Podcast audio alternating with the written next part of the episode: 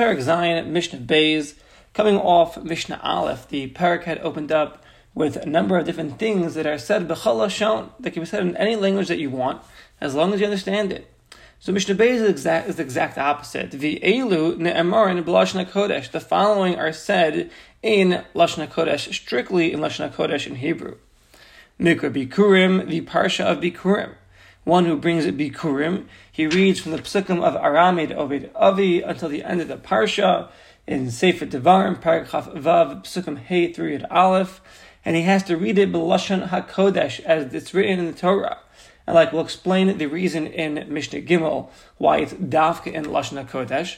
And the principle of Bikurim is that every year, uh, you know, Klal Yisrael take the first of their fruit, and they tie a ribbon around it to know that this is the first of the fruit that grew from the tree, and they bring it as Bikurim as a as a as a Hakar Satov appreciation to Hakadosh Baruch Hu for the fruit of their fields, and they bring it to the Beis Hamikdash and give it to the Kohen. There's a whole process that took place. There's a whole Masechta. Masechta talks about Bikurim. So when they would go there, they would cite this parsha, and this parsha was mentioned in Lashon Hakodesh. V'chalitza, the performance of chalitza is done in Lashon Hakodesh, meaning if a yavam does not want to be machnas his yivim yivimto, the yavam doesn't want to go forward with the yibum, so it says, also "V'alsi yavimto hashar al zakenim."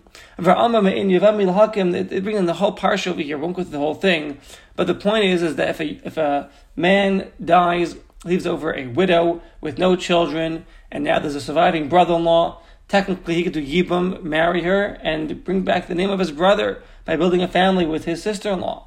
But if he doesn't want to do it, then what happens is there's a chalitza process where they remove the shoe and they do the spitting. It's a whole process. We learned all about this back in Yevamos. So the parsha that's mentioned there, as well as mentioned in Lashon Hakodesh, Devarim Elu, this entire parsha, which is in Devarim, Paragraph Psukim Zayin through Tes, is Shayavama v'Hayavam. They both the Yavama and the Yavam. They both cite this at the time of the Chalitza. It's upon them to say it in Lashon Hakodesh. I'll explain the reason in Mishnah Dalet. Brachos uklolos. So next principle is the brachos and the klolos, the blessings and the curses that the Levium recited on Har Grizim and Har Evel in Devarim, Paragraph Zion, Psukim Yud Beis Chavav. So all these blessings and curses, they were said in Lashon HaKodesh. When they were mentioned, they were mentioned in Lashon HaKodesh, like we'll explain in Mishnah Hey. Birkas Kohanim, when the Kohanim go up and duchen, they bless the, the, Jewish people, like on the Yom Tovim, they bless us.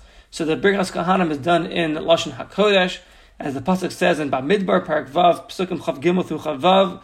Dabrel Aaron, speak to Aaron to his children and say, so shall you bless the Bnei Yisrael, Yerechacha Hashem Vishmerecha, etc.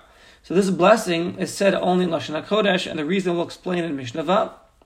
Ubirkas Kohen Gadol, on Yom Kippur, but Gmar when the services were completed, the Kohen Gadol would give a blessing, and we'll explain what this is in Mishnah Zayin. That was done as well in Lashon HaKodesh. Uparshas HaMelech, Parshas HaMelech is referring to the Parsha of Hakhel, which is done with a king uh, during the times of the Jewish people when there was a king. There's a special parsha that they read, and we'll explain this more in depth in Mishnah Ches. Uparshas Egla Arufa. It says in Devarim, Paragraph Aleph, Psukim Zayin through Ches, that if a corpse is found in between two cities, and you don't know who is responsible for the death of this corpse. So the elders of the city they come out and they have to measure it and see which city is closer to the corpse, and then they have this parsha that they cite stating that you know it's not we're not guilty of letting this man just walk on his own and be killed. And there's a parsha they say. So this parsha is mentioned um, as well in Lashon Hakodesh, and we'll explain more on this in Parak Tes Mishnah Aleph. U'meshuach melchama and the uh, meshuach melchama b'shashu medaber el am. He's speaking to the nation. That's the kohen that's anointed at the time of war to speak to the to the people, as it says in Devarim Parak Chav Beis through Dalet. When you come close to war, the Kohen will approach and speak to the people, and he'll say, Shema Yisrael, listen, Klal Yisrael, today you come close to war on your enemies, you know, don't let your heart become soft, etc., etc. That parsha the Kohen speaks to the nation as well as mentioned in Lashon HaKodesh, like we'll explain in Parak Ches Mishnah Aleph.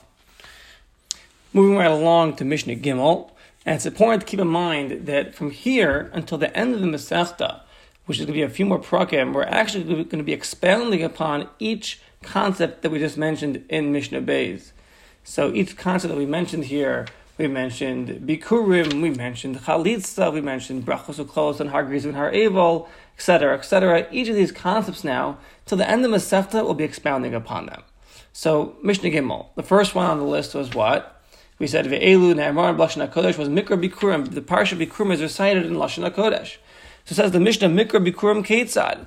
How is this done? Meaning Minayin, from where do you know that you have to recite the Parsha of the Bikurim in Lashon HaKodesh?